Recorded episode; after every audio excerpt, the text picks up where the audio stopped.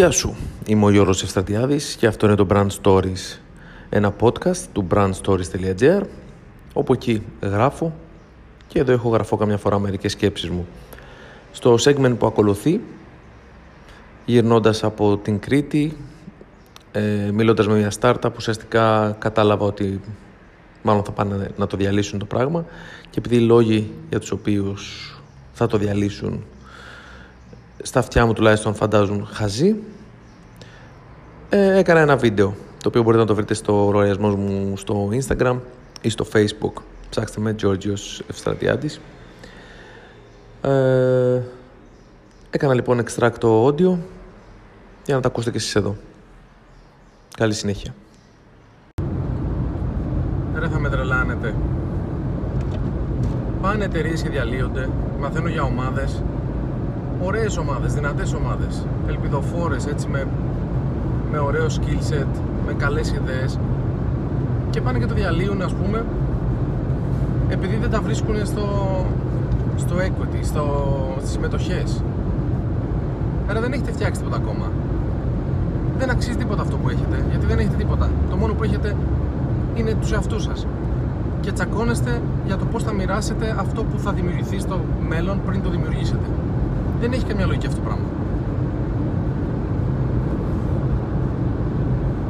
Παλιά, πολύ παλιά, μπορεί να μου παίρνει και εμένα από το μυαλό αυτό το πράγμα, αλλά το 2019 με τη γνώση που υπάρχει και την ενημέρωση θα πρέπει να τα στροφάρετε λίγο διαφορετικά. Ξεκινήστε, δημιουργήστε κάτι, φτιάξτε κάτι. Πάρτε feedback, όχι από τους φίλους σας, από την αγορά. Πραγματικό feedback.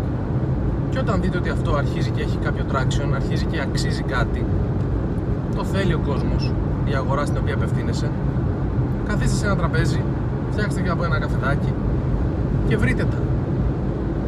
Τι ποσοστό θα έχει ο ένας, τσακώνονται για τους τίτλους. Όχι εγώ θα είμαι CEO, όχι εγώ θα είμαι CTO, εγώ θα είμαι... Ξεκινήστε, μπείτε στην όλη διαδικασία του να δημιουργήσετε δημιουργήσετε αξία πριν τη μοιράσετε.